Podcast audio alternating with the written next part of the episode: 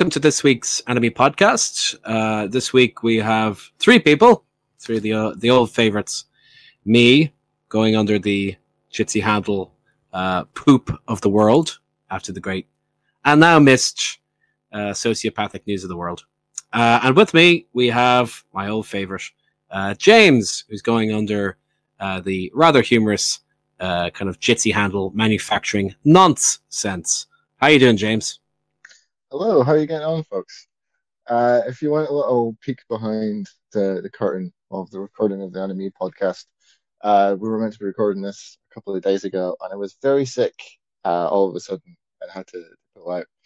Um, and I'm kind of glad that it did because uh, when we were originally talking about this episode, I was very annoyed about something when it came to journalists.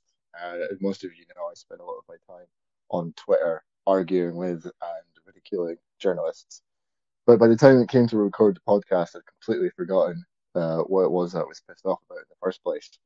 Uh, but now, uh, enough things have happened over the past couple of days that have wound me up that I'm back to my original state of uh, vibrating um, at every frequency how much I hate journalism and journalists.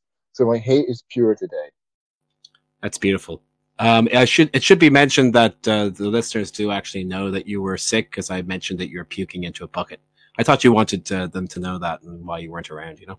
Um, well, it wasn't a bucket this time. I, I did make it to the toilet, but uh, when me and Alex did live together, my my ongoing alcoholism did mean that I spent a lot of my time throwing up in a bucket.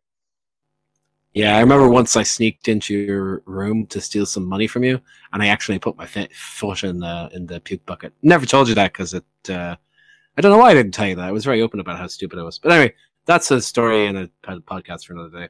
Uh, we also have Dan, uh, wonderful Dan with his face, and he is going under the Jitsi handle Prick Robinson. How you doing, Dan?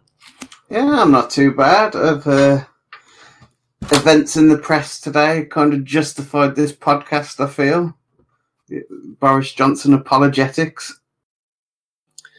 Well, you know, it's I always think it's funny about when British prime ministers apologize for genocidal tactics and genocidal behaviors because it took uh, the British about 150 years to apologize for the Irish famine. It was only Tony Blair that did it in 97. And you got one after about eight months and 100,000 deaths as opposed to the million plus uh, 150 or 170 years ago now with us. So count yourself lucky. Um, that, That's progress. It's damn sure progress. Your your ancestors who fled Ireland for those very reasons would be going, "What are you complaining about?" These guys. Anyway, um, this week uh, it, our topic is indeed the British media. We uh, I think it was a couple of weeks ago, or maybe even a month ago, did an episode on uh, the Normans, and we said at the time we thought this was one of the cruxes of the British the problem with Britain, problem with the British political system and culture. Uh, I think maybe equally so British media. Um, it's and it's just well, we'll get into it, but it's psychopathic tendencies. Um, what we're going to do is we're going to kind of start uh, with a very general question, I suppose, which is in what way does journalism, and in particular the type of journalism we're going to be talking about, client journalism, how does it manifest itself in the UK and Ireland? And obviously, because it's one Irish guy, one Scottish guy living in Ireland, and one English guy so sadly living in England, we might be a bit hev- more heavily towards the UK with this particular topic. But uh, yeah, does anyone want to jump in and uh, kind of give their view of uh, what way client journalism manifests itself? Well, the the best example I could think of off the top of my head, um, which is true for Ireland and for the UK is the way that the COVID crisis has played out in both countries, where journalists seem to see their jobs as holding the public to account and continuously giving cover for terrible and basically, you know, psychopathic behavior by, you know, both governments uh, either side of the Irish Sea. And so, in terms of the way that they run pieces that say everyone should be getting back to their office as soon as possible um, to make sure that, you know, landlords are getting their money, or the way that, you know, everyone should be going to schools, apart from the fact that there was chunks of time where almost the only thing that was open was schools, and the cases and R rates were either staying, you know, fairly steady or going up. So these give you examples of no critical thinking, no ability to deconstruct uh, what is happening in any meaningful way, and how it manifests itself is in ridiculous death rates for uh, a pandemic that, in reality, is very easy to solve. Dan, do you want to maybe have a go uh, with uh, what's happening today? So, for the listeners, we're recording this on the 27th of January. Uh, the newspapers in Britain have been, for the most part, full of rather garish photos of um, Boris Johnson, with the headlines being "I'm sorry," which we referenced there a second ago. Um, but do you want to kind of, kind of analyze how that might be an example of client journalism and how, in general, how the soft touch that Boris Johnson has had from the me- from most media anyway uh, over the course of the last year, how that has is a sign of client journalism. Do you want to handle that, Dan?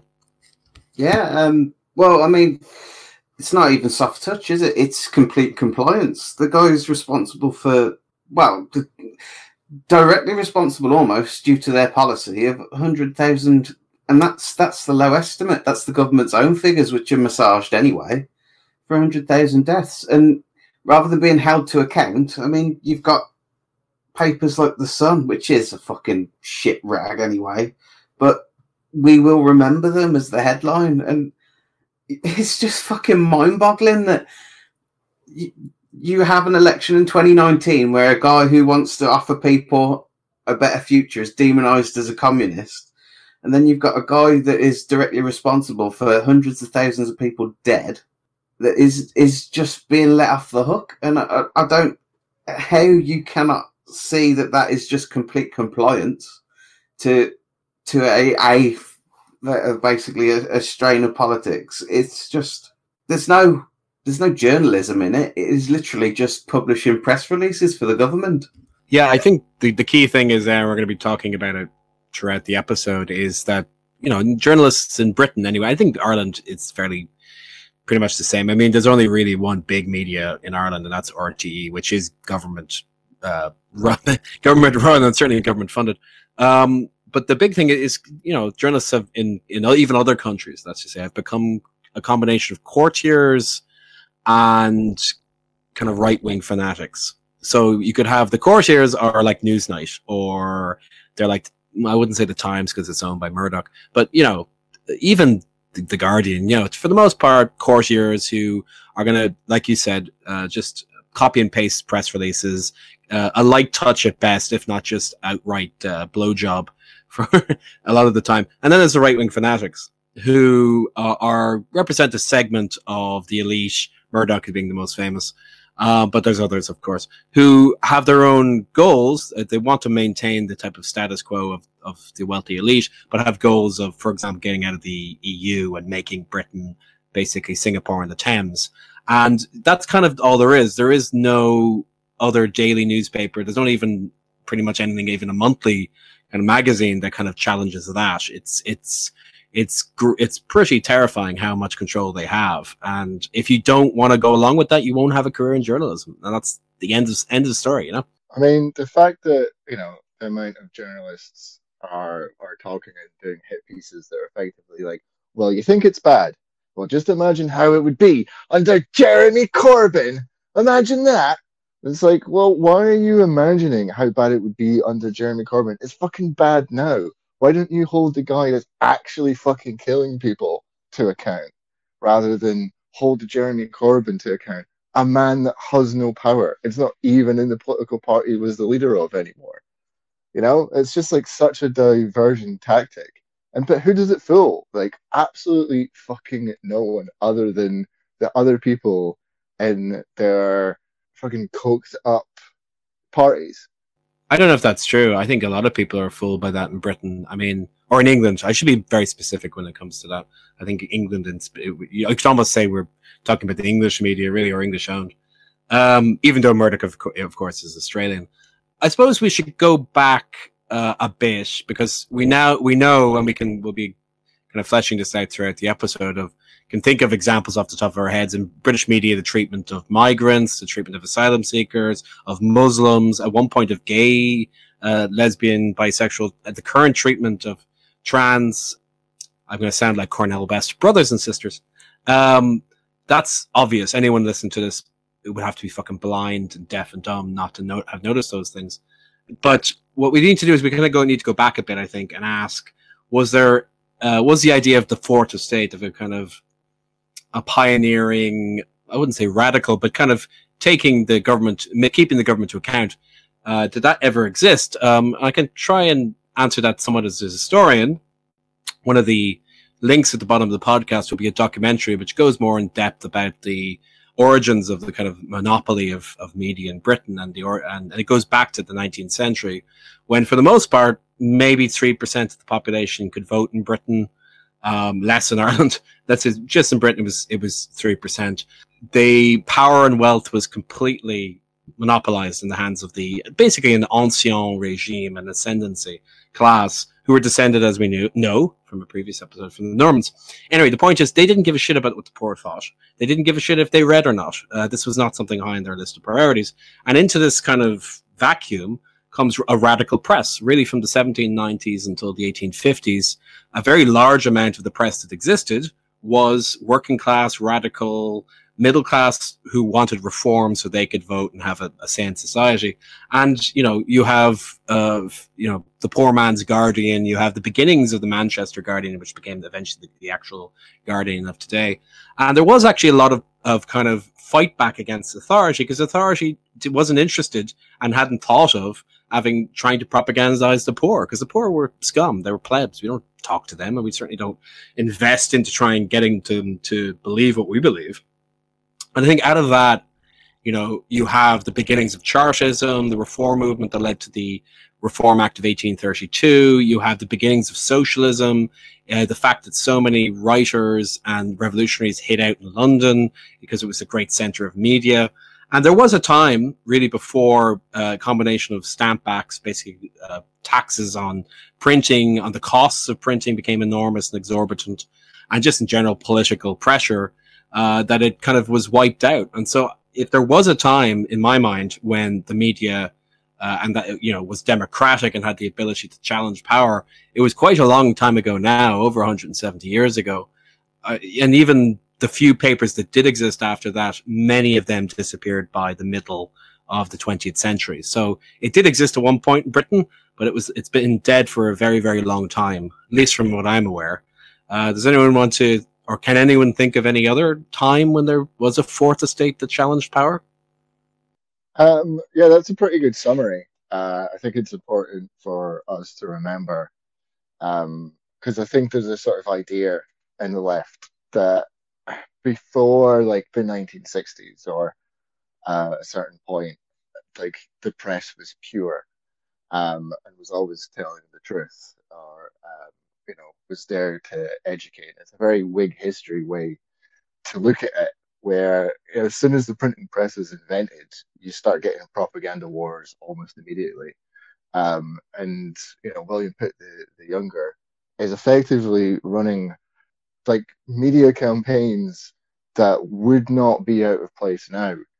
So you know, going back and looking at that stuff and the way I mean, for example, if you want to just one example of what they were able to do in that time is that the the countryside was seen as the place of revolutionary in in Britain because you know that's where all the peasants were and they were collecting together and it was always seen that people in the city were seen as the you know the idiots because you know they were uneducated they had didn't have many have much free time because they were all working in factories and basically one generation with a media campaign, uh, they were able to make it out that people that live out in the countryside are country bumpkins and their opinions are so stupid that they shouldn't be listened to.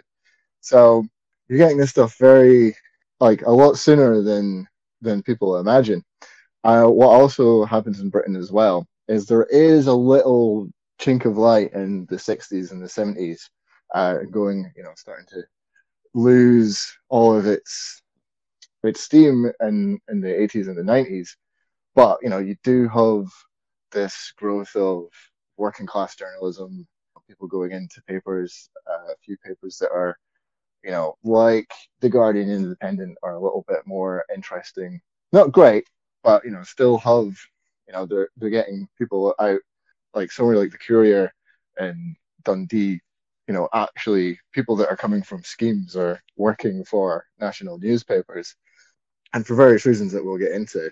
You know, this is this is a long, long time ago now, but I think the, the centrists and libs of the UK do this really annoying thing where they seem to think that our history is American history. They get confused and think that you know the great leaps of journalism that were made in the 70s in America with, you know, like, and went on to be films like All the President's Men and, you know, the journalism that went around the, the Zodiac killings, etc., etc.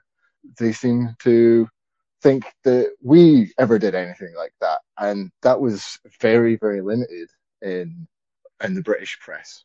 The British press basically used to operate on get up with a hangover like get some coffee in, see how many points you could sink in through a three-hour lunch break, and then see how much work you could do absolutely half cut for the rest of the, the evening. So, which you know, hey, look, I don't not knocking that as a as a way of life. Uh, that would be much preferable than for most people. But the the sleuths and the you know the telling truth to power has never really existed in the UK uh, and especially in Ireland. Yeah, no, I mean Ireland's one of Ireland's kind of um, premier newspapers once upon a time was the Irish Press, which was literally owned by Eamon de Valera from the 1920s and ran his propaganda into the 1970s and 80s, even after he died. So yeah, no, we have we have a you know a different history really than Britain does when it comes to newspapers. Yeah, I mean, Dan, can you think of any time in, your life when a newspaper actually challenged power in England? Uh, no, not particularly. I mean, my my relationship personally with the press has always been one of in, intense skepticism, bordering on cynicism, because I never believed a word that any of them said. Particularly, there's there's certain papers that I will read for their international perspectives. I tend to find the, the Guardian's okay when it's not about this country. And weirdly, the Financial Times is probably one of the better papers for reading uh, in terms of what's actually going on inside the UK because the people they report for tend to have money and have an actual interest in knowing what's going on. But other than that, it's it's a farce. UK media. Yeah, I I, I think I mean you can never really put a finger on it because there's so many things along the way. And people often turn to the Profumo scandal in the early '60s as kind of, which was which is so tame by modern standards. Just one of I think a government minister having an affair that nothing really important. Uh, as an example, oh, the media that was you know took down the government or whatever. Whereas in fact, it's just that uh, you know the, the, the tabloids have always had license to go after politicians, no matter their stripe for their personal dalliances and their affairs. It's the whole kind of issue of policy and what they do you know, it's a society that they, for the most part, have left them alone for. Anyway, the reason what I'm trying to say there is, is kind of back up James's point. I don't think there's, I can think of any example, uh, and I'm not, you know, I'm not familiar necessarily with mid 20th century British popular culture, uh, other than the Beatles. Uh, but I, I, can't think of anything where they went, where the media actually went after power. I can think of a lot of times where they, they spent 80% of their time attacking the Labour Party uh, maybe we should talk about this in later on. But why was it that the Labour Party got in at all in 1945 and the 1964 and in the 70s when they throughout that time had the media attacking them? We can talk about that, I suppose. Yeah, just to kind of pick up Dan's point there, because um, the FT uh, is right. Sometimes you do get astonishingly good journalism in the FT, um, but also the Times has this weird thing where occasionally, uh, for a headline, it forgets what its ideological position is meant to be in terms of like hiding what you're saying. It will just say the thing, which you know everyone knows that you're meant to be cloaked. So they'll say something along the lines of like, um, you know, Blair sees oil fields as goals for money or something like that. And so suddenly they're saying like the quiet bit loud. So they can weirdly, it's I think it's because they're basically see themselves as the paper of power that they they can be refreshingly free um, when when it comes to uh, you know saying I don't know how to describe this, but you know like the coded words suddenly just drift away and they're like, oh yeah, no, I mean, uh, we're just like killing Arabs basically, and they're like, oh right, so it's kind of refreshing to read when they do that. I suppose one last point before we go on to the next question, which is I think we have to bring up Murdoch, um, because I mean he, I mean he is such a huge kind of imperial force and influence within media in Britain and in less so in Ireland, but still somewhat here, but hugely so in America. He arrives, as far as I know, uh, in the 60s um, late 60s, but his influence really began to be felt in, in the 80s when he began kind of grabbing up paper. So he, if I'm correct here, uh, bought uh, one of the Heralds, or maybe it was called the Daily Herald, and that became the Sun. If I'm correct, you guys can correct me if I'm wrong. He then eventually in the 80s became friendly with uh, Margaret Thatcher and was able to buy the Times and the Sunday Times, which at the time would have been illegal. There was a laws against monopoly, but he was very close with Thatcher, went to see her in 10 Downing Street, and she waved that aside. And so he became the force he did really under her watch because he promised to look after her. Uh, and famously in the 90s, um, he gave birth to New Labour by inviting uh, one um, Tony Blair to his one of his, I think it was his island in the uh, Caribbean. It wasn't Jeffrey Epstein Island; it was another island. Um, and um, t- Blair said the right thing and basically said, "We're not going to do diddly squat to you. We're going to maintain a neoliberal policy, and we're going to be kind of bit antagonistic towards the EU." So it'd be we'd have to bring up Mr. Murdoch because he's such a huge influence and an insidious, terrifying influence on the media. Um, the media was always bad in Britain, but he made it much, much, much, much worse and much more seedy and um, yeah. But anyway, next question. Um, so under dictatorships, journalists are threatened. Uh, violence is done to them. It's not quite the same way in Britain and in America, uh, but focusing on Britain, how are journalists in Britain kept in line? so this this is partly why, um, and I'm not saying American journalism is great and it's a bastion of anything uh, other than you know conflating its own issues, but it is better overall than the British press. And this is the same reason why the Irish press are so dog shit as well. And it's basically they're kept in line by social rule. So if you're a journalist that say, you know, does political coverage, you will get invited to swanky soirees. Uh, you will occasionally go to a dinner party with the Taoiseach, or you might go um, you know, to a BBQ with an MP. And if you start going after them too hard, if you uh, maybe bring up something that they don't like, uh, you'll suddenly find that your invite to the dinner parties stop turning up, and then your ability to move up in the world goes because that's where your editor is, that's where your sub editor is. Uh, you'll suddenly find that you're not getting the good scoops because number 10 are not giving you the briefs anymore. And as we've seen from the, you know, the way that Boris Johnson's running his government, is they'll give all the information to journalists to leak first, uh, to test the waters to see how it's going to go, and then maybe if they feel like it, uh, they might actually do a press release themselves. But they pretty much leave it to Laura Kuenssberg and uh, Robert Peston to do uh, the job of what is meant to be the press secretary of um, the you know of number 10 so it's just very simple.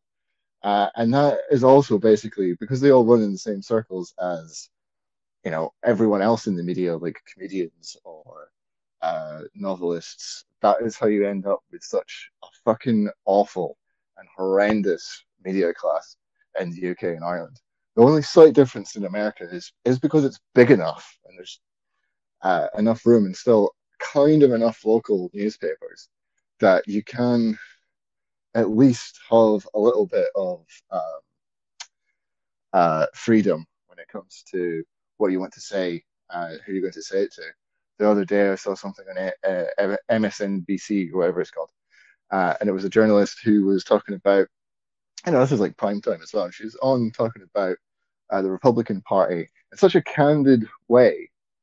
Now, you know, you want to you can talk about who the power party is in America, because uh, it's definitely the Tory party in the UK. But I just cannot imagine um, a British journalist ever so succinctly and coherently bringing around an argument of why the Republican the Republican Party are playing with such fire uh, and how dangerous they are as a force at the moment um, when it comes to the, the democratic process. Um, it was very eloquent. It was very smart. Probably someone that I don't agree with on many things, uh, but to see that really just fucking my my jaw was aghast because it had been so long since I'd seen something that coherent and articulate from a journalist. Because in the UK, you basically just get uh, whatever the government says. That's what we'll go with. Yeah, I, even I can think of a, of a fair few American journalists, um, not all on even on um, MSNBC, but a fair few that you know are are challenge um, the way America is going. So uh, even what's his name, Joe Scarborough, who's so fucking right wing, even he had a episode recently where he's like, maybe we should try this social democracy thing out, huh? Now you'd never have fucking anyone on fucking even the BBC, well, especially the BBC, but even on Channel Four, even saying that. I mean, you wouldn't have Jon Snow or what's his name, Krishna, um, say that. So I mean, it, I think you're right there, James. I think the other way is just much much simpler, which is get them very young. The, you, you really have to go through the right channels, and so from school into college or into university, there's these traditional channels on how you become a, a journalist and you're just going to get cut out before you ever become a you know a, a, a, paid journalist by either your teachers your professors your your work uh, you know your, your intern if you're doing internship I, I imagine many of them do you're not going to be thought of as the right social person unless again you're going out with these people unless you're uh, saying the right things unless you're kissing the right asses. And all of that weeds out anyone really you know, and this is assuming they even went into the courses to begin with, um, who could be a challenge, you know, and you're not going to have historians going to go through all of that shit. And then once they're, you know, if they did get into become a journalist, then say all the things that the British people badly need to know. I mean, it's not surprising that, that they're able to whip up a storm over Joe Biden having Irish heritage because people have no awareness whatsoever of what Britain did in Ireland, and and no journalist wants to talk about it at all. So much so that they can just say IRA, and they go, "Oh my God, Joe Biden's the IRA," and that's enough. Yeah, I mean, mostly agreeing with what James had to say in terms of it, it being a form of social control, but then as well when it you are basically reduced to PR, it's quite simple to just refuse to give information out. If if you rely solely on what's given to you rather than actually doing the job of investigation, then you're you're very easy to control because your laziness leads you to sort of rely on other people to do the job for you. I think it was interesting when you were talking about the, the MSNBC journalist. I think the closest I can think to a journalist like that over here, and even though I, I disagree with his politics, I think as a journalist, he, he's quite consistent. Um, is fucking Peter Oborne of all people, and that he, he he's he's outright stated before that the way that the press operate in this country is is, is basically a fucking rigged game. And sort of he he didn't see the appeal of someone like Jeremy Corbyn himself, but he respected the fact that he he was chosen by the Labour members, and if he was a Labour member, he is the kind of person that he would want leading the Labour Party.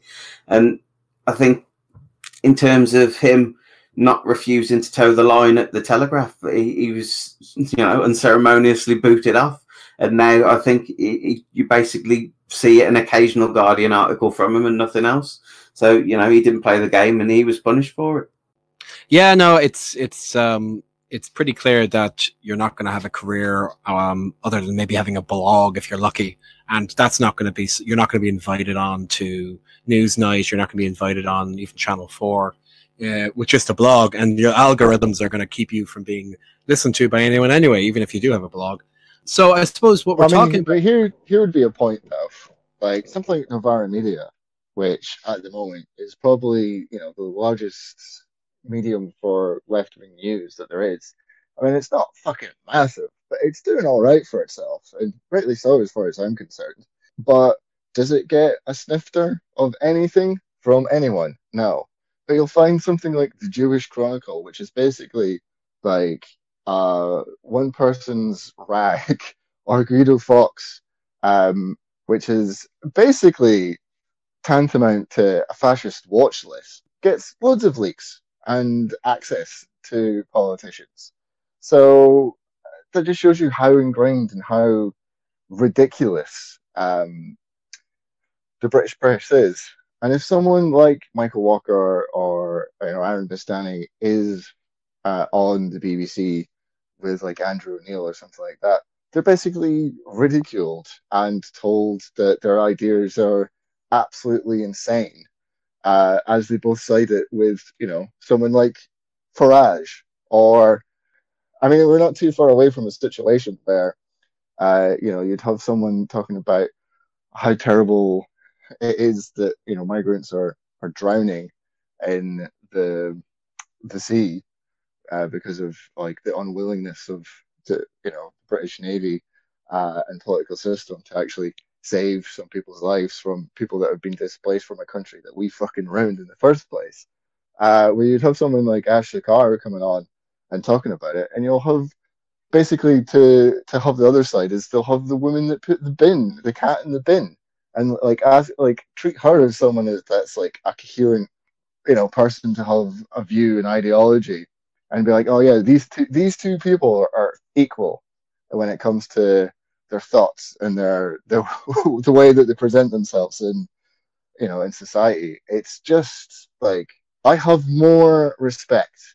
I have so much more respect for you know someone in soviet russia or someone in north korea now. Because if you like do not toe the line they'll fucking find your family. They'll put you in jail. They'll put you in a gulag. As we find in like china now you know like if you start nosing around too much you know, bad things will happen to you. You will disappear. You will find yourself in a concentration camp. Um, what happens here? Oh, you get thrown off of the Daily Telegraph. Well, boo fuck to you. Yeah, I can think of, and for the listeners, you can find this in the link at the bottom, one of the links at the bottom. There was a professor, I can't remember his name, um, and this was about 10 years ago, and he was on one of the stupid BBC shows where they call anyone who thinks the world shouldn't be a fucking hellscape, a, a fucking red, uh, red commie. But he was on. He was saying, I think we should have a, a, death tax. So when billionaires die, you know, we can tax them. They're dead now. They don't need the money anymore. And the and this was a fucking BBC quote unquote journalist who was just like, this is cloud cuckoo land. He was like, you do know I'm a professor in fucking Glasgow University, right? I'm I, I I'm I'm 65 years old. I've been writing about this for 40 years. Are you and you you're fucking cloud cuckoo land? And they were all looking like, oh, look at this weirdo yeah, it's it's it's worse than North Korea. At least in North Korea, you can avoid, you can just be shot. Uh, but here you have to. But why do you think? Why do you think that the only people that are allowed some semblance of a left wing view in the Guardian uh, is comedians? And it's because you can always just go, "Oh, well, that's not serious stuff." Like Stewart Lee might be saying something.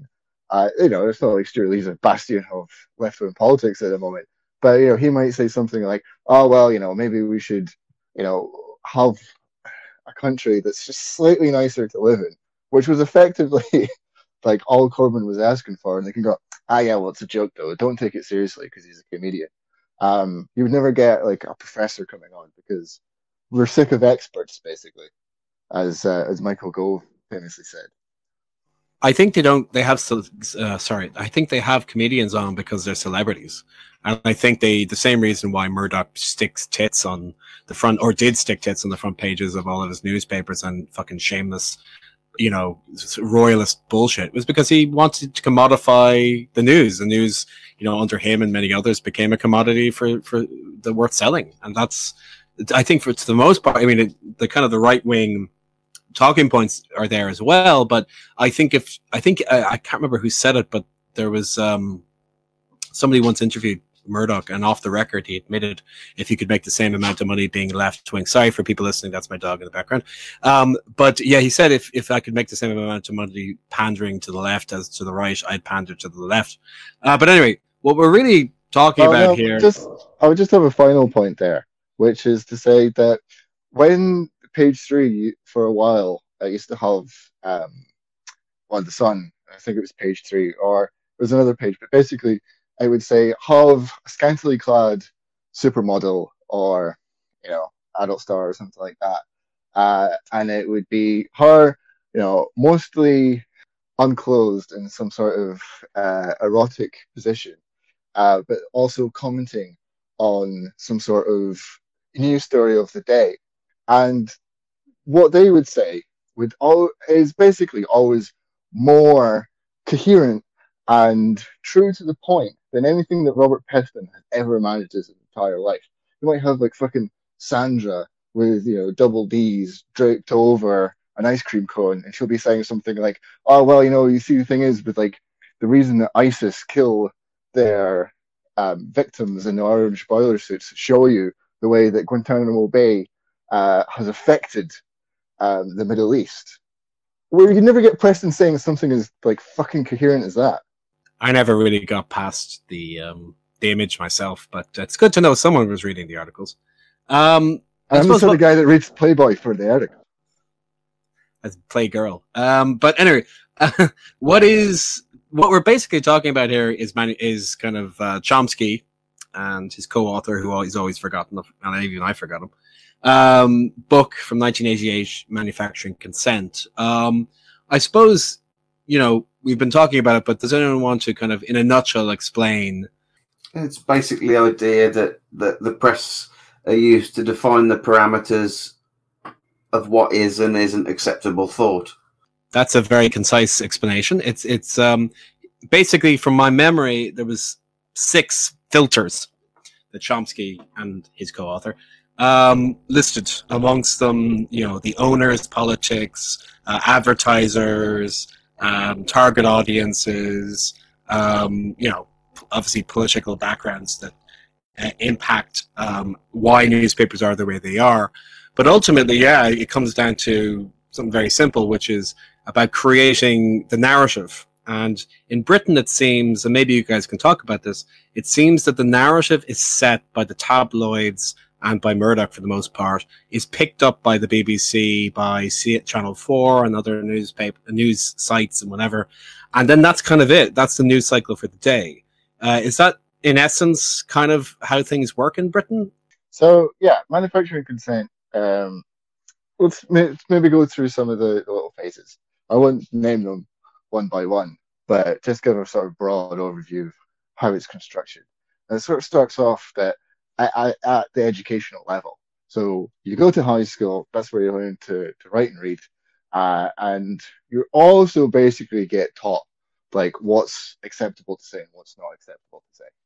Um, you get, and if you're not good at that, you basically you don't get on, and you usually get excluded or expelled.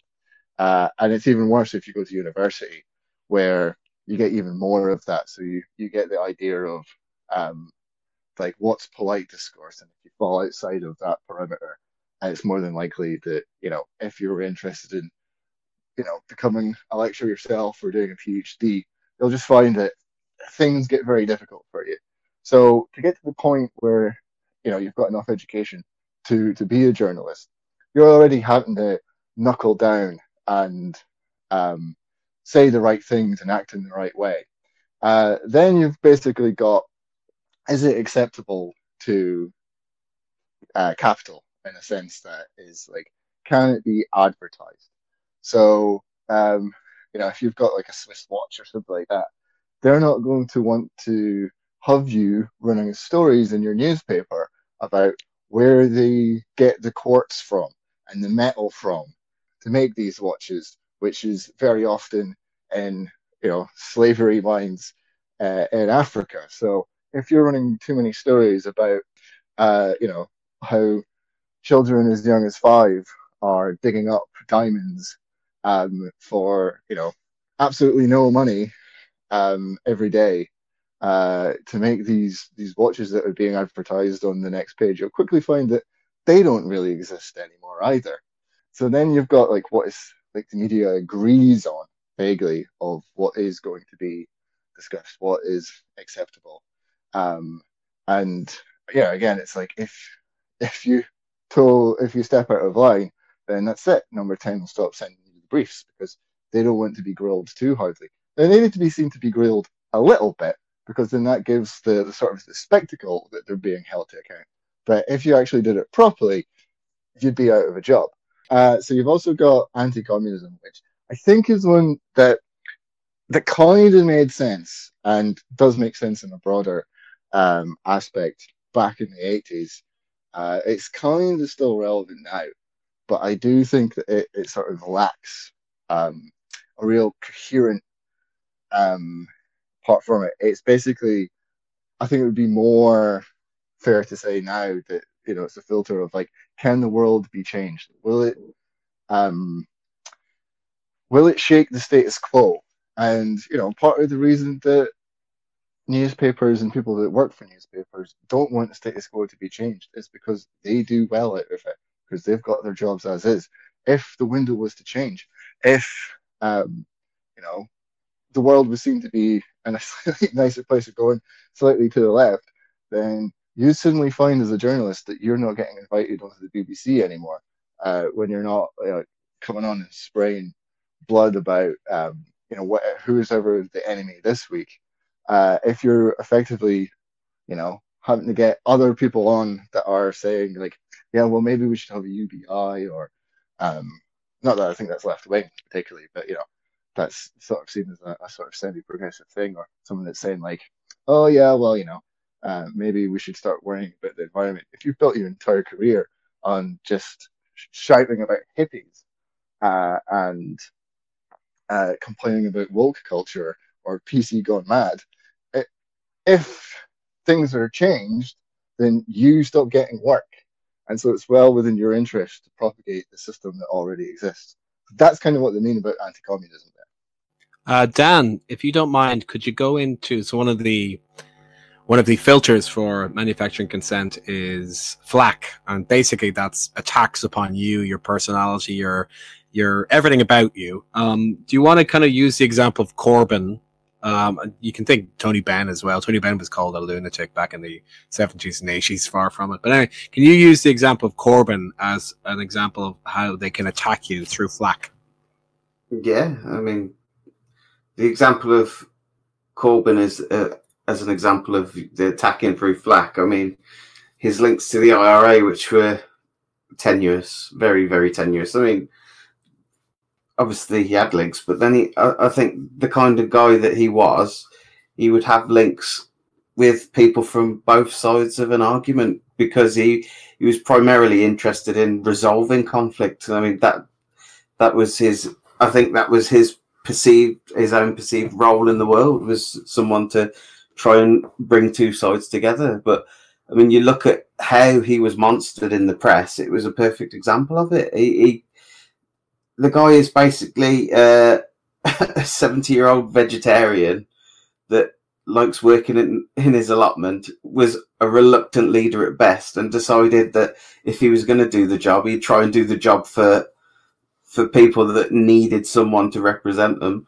and he, he's now the the biggest racist fascist that's ever existed outside of Adolf Hitler. If you believe the British press, uh, they've done an absolutely fantastic job of completely destroying the image of someone who is essentially a fundamentally decent person. And uh, I suppose one of the less interesting ones, but one of the ones that are actually still quite important of the filters is just sourcing, which is if I come into the newsroom and say I just wrote this article about such and such about the Iraq War, say, which is still haunting um, Britain and America in many ways, and if I had the wrong sources, if I'd gone to the wrong people, if I got the wrong whatever, you'd never see it. Um, and I, the reason why I know this is that um, again, one of the many links you'll find underneath it's a piece about how journalists, when they were asked, British journalists were asked, have you ever been pressured to write a story you disagreed with or remove things from your stories? They said no. Most of them said no. But then when they were asked, had you, do you know anyone around you and people you work with who were pressured? And 70% of them said yes. And that happens all the time. So obviously what that tells you is they didn't want to admit that it was happening to them or happening in their workplace, but they had the ability to go, oh yeah, that guy has been pressured. So I think it's it's there. It's uh, only a fool would look at the British media and to some extent the Irish media, to well to a large extent the Irish media, and think that there was an enormous amount of um, influence over what is over copy, if you will. Um, time Yeah, is a, yeah, but I mean, and that's what I'm, you know, like the point I was making earlier. I mean, let's take Richard Chambers, who's an Irish journalist, uh, as an example. You know, he spends a lot of his time outside the Dáil and other places, um, you know, effectively getting puff pieces and other information um, from, uh, you know, TDs and people like that, um, sources of information. Um, so one, he's there, so he meets them, and so you know, even if you work with people that you don't like, you start or still have some like personability. So it's not completely insane to think like, oh well, if I actually do the fucking ragdoll Simon Harris, then it's going to make it awkward the next time he walks past me. So you've got one issue there about you know sourcing information, and then second of all, like it's like you know some places are accepted news sources uh, for various reasons that uh, you know, like have these ideological underpinnings that we do not have time to get into. Uh, but basically, you know, it's usually seen that you know the government is the one that is the highest source of information, um, and if you piss them off, they'll stop sending you work, and you won't be able to then function because then you'll come to your editor saying like, oh, "I've got this story," or you know, "I'm outside here." Uh, but this person won't interview me. This person won't interview me. Uh, and they're like, well, what worth are you to me? Like, if you're not getting this, you're not getting it easy, you're not getting it in time, then why why are you here? Like, pack up your desk. So, you know, that, you know, is a huge facet of the social control and, you know, like, where do you get your sources from? yeah, definitely. Um, I suppose what we might do is start ra- rounding, uh, kind of winding it up with probably the most important question uh, for anyone who's been around for the last 17 to 20 years, which is the rise of social media, uh, the big, pu- which are really just publishing houses of a different order of Facebook, Twitter, Instagram, etc. Um, how has this changed either manufacturing consent or client journalism? I mean, I don't think it's personally, I don't think it's changed client journalism in Britain one bit because the media, for the most part, the mainstream media, anyway, a horrible phrase to say, but mainstream media has gone along uh, pretty much with um, just having social media as another wing of what they're saying. Uh, I do think, though, the rise of people like Farage, the rise of you know the Brexit Party, those ideas uh, has has come about to some degree because of you know Facebook groups, Twitter groups, the kind of um, you know British equivalent of 8chan that exists. It's not obviously benefit. It to some degree has benefited the left. Novara media was mentioned before, but it's really been the right that's capitalized on social media. Um, but yeah, James, what do you think? Yeah, I mean, it's definitely a mixed bag. Um, there's, you know, there's loads of good points and loads of bad points. So I'll try and focus on kind of like the good points because um, we've done loads of episodes about, you know, like how the right propagates through Facebook and you know misinformation and things like that. Uh, it kind of, you know, we've been there loads of times. I'm sure people that are listening, you know, sort of know where we're coming from for that. So where's the good things then? Well, one of the means is that we actually now have this like unfettered, like straight from the horse's mouth, um, the way that journalists think, and especially on Twitter. And what you find out is that they're fucking moronic of the highest order. Like Robert Peston I do not understand how this man is able to actually dress himself because his ability to understand and disseminate any fucking information that comes across of him is absolutely mind blowing. Like the other day, uh, Sunday, I think, there was a, like a story where it was like, you know, a shit poster, um, basically just had a picture of Boris Johnson in a mirror, um, and then said something like, "Oh yeah, well, you know, the this is clearly photoshopped because the you know the the the angle of the cord is different in you know one side, and then in the mirror it looks like it's going straight down." And Robert Peston's like, "Oh my god, this is crazy! Like, why have they they photoshopped this? This is this is insane!" And it's like, how can you not understand that this is a joke? First of all, um, I think like even if it is not a joke, like why does it kind of matter? Um, and this is what it's like all the time. You just see them like putting things out and um, you know, before it goes through these, you know, eventual filters that would become like, you know, something as a, news source or presented live, where you're like, oh yeah, they're actually just kind of, kind of stupid, and they hate it. They hate Twitter. They're kind of addicted to it, and because they kind of like love being dunked on, this, from what I can tell, because they don't like that something like Twitter is participatory, that they can have an idea, and then within you know, five seconds of it going up, I'll be calling them bald. Uh, and they don't like that because, one, they always seem to think that we're always beneath them. But once you've got them in, and like, because they're like, oh yeah, well, if you just like, if you just start with something that was like a coherent and well argued point, then they'll just ignore you because they don't want to deal with it.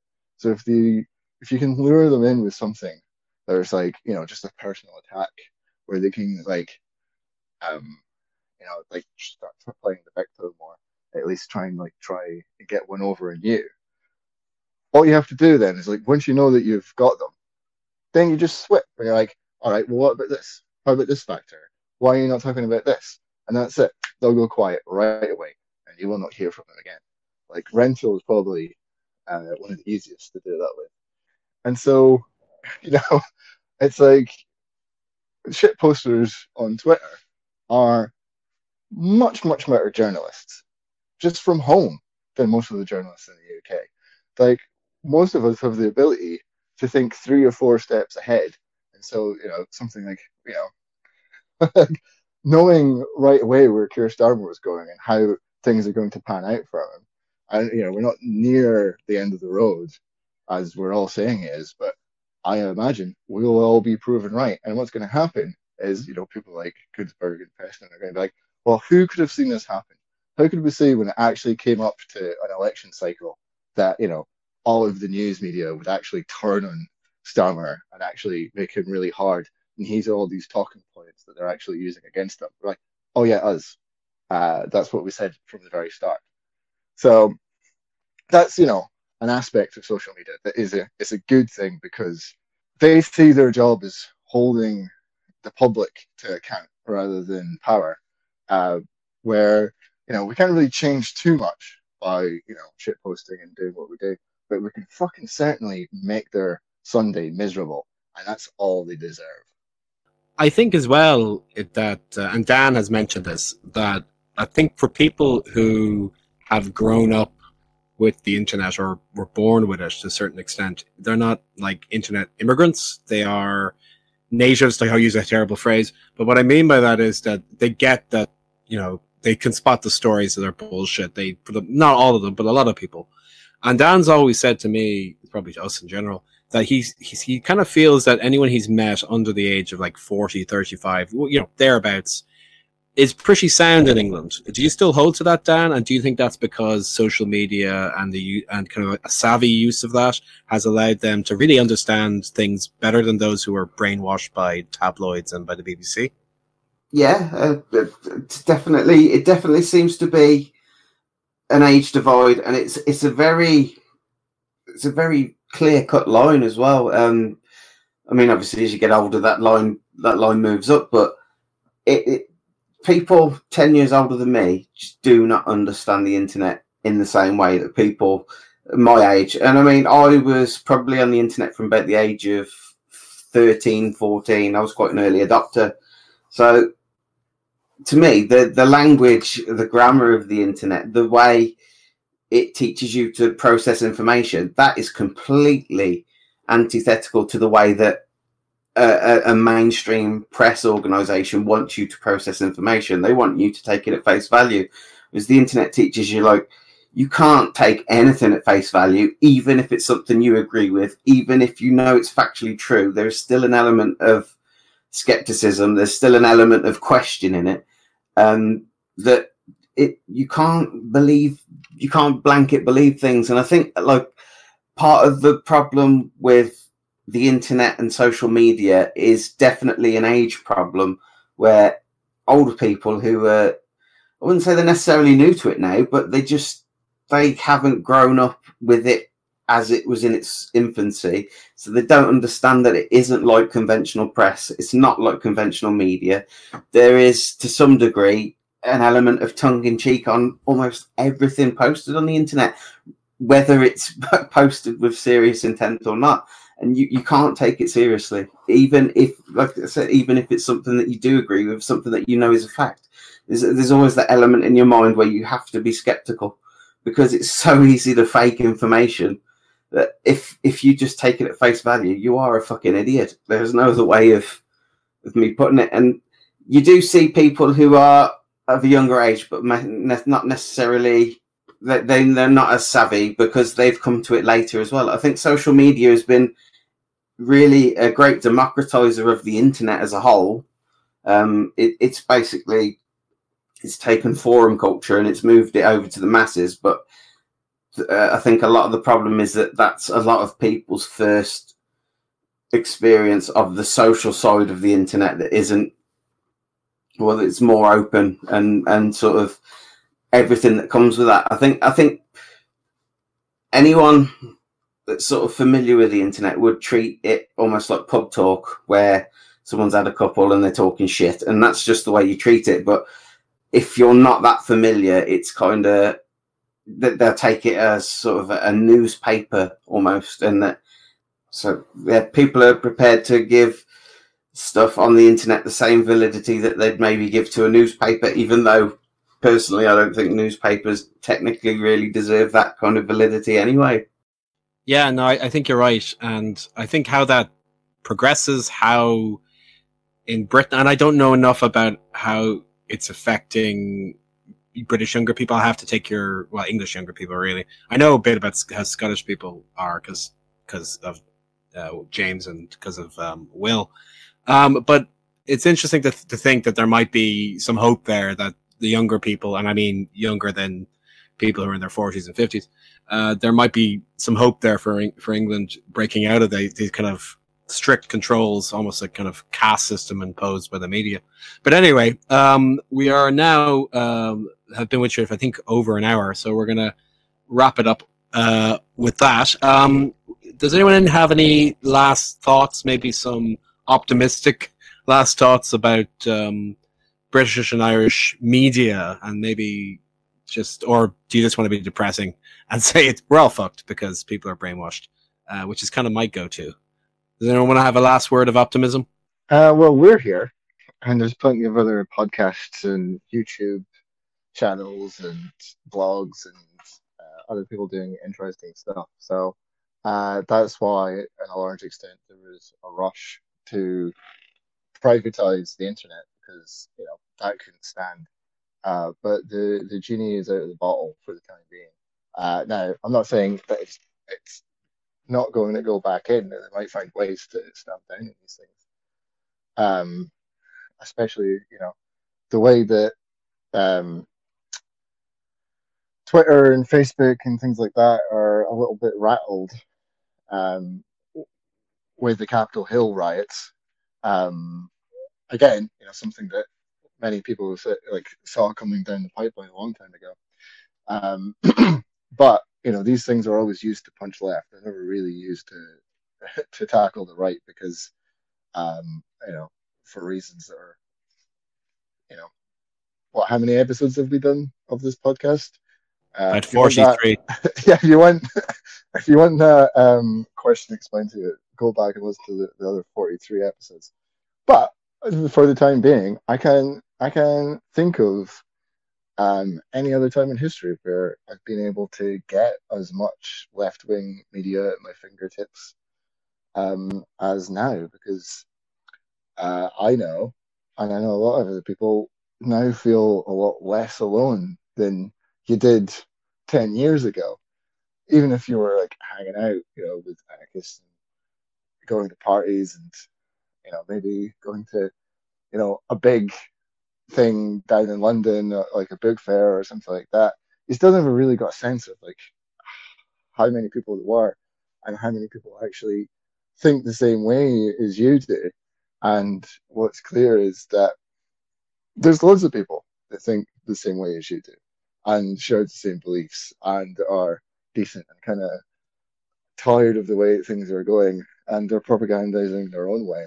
What we just need to figure out is how do we stop posting uh, or thinking that posting is going to be the solution to the problem when, you know, when I go on Twitter and call someone bald, I don't think it's going to change the world. I just do it because it makes myself feel better.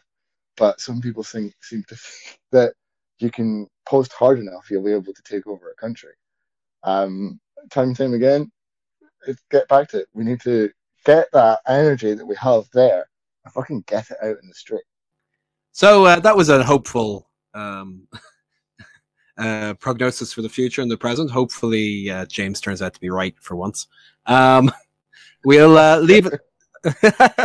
We're gonna leave it at that uh, because I'm sure we've been talking your ear off for too long now. Um, if you enjoyed the podcast, and even if you hated the podcast, please do share uh, and like on whatever platform you see this on. Uh, we'd like to also reiterate that we are still looking for co-hosts, uh, semi-regular and irregular co-hosts uh, every two weeks or every month or something like that. And if you are interested, if you are listening to this and you think that'd be something you'd like to do or like to contact us, you can through Facebook, Twitter, Tumblr, and uh, on uh, Gmail as well. I think our Gmail is anarchistreadings at gmail.com. So hopefully you can contact us if you're interested.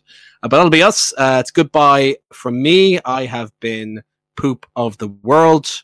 It is goodbye from Dan. Goodbye, Dan Prick Robinson. Goodbye. And it is goodbye from the nonce himself, manufacturing nonsense, James. Saying I'm going to go back to Twitter and try and give journalists a heart attack. Uh, that's what I'm going to go back to doing. Now. You should give Brendan Brendan O'Neill a, a toupee because he badly needs one, or Yeah, just well, there we- if you want to see the power of the, the new media and how we can affect people, making Brendan O'Neill start wearing a hat for every public appearance, like, um, that's how powerful we are.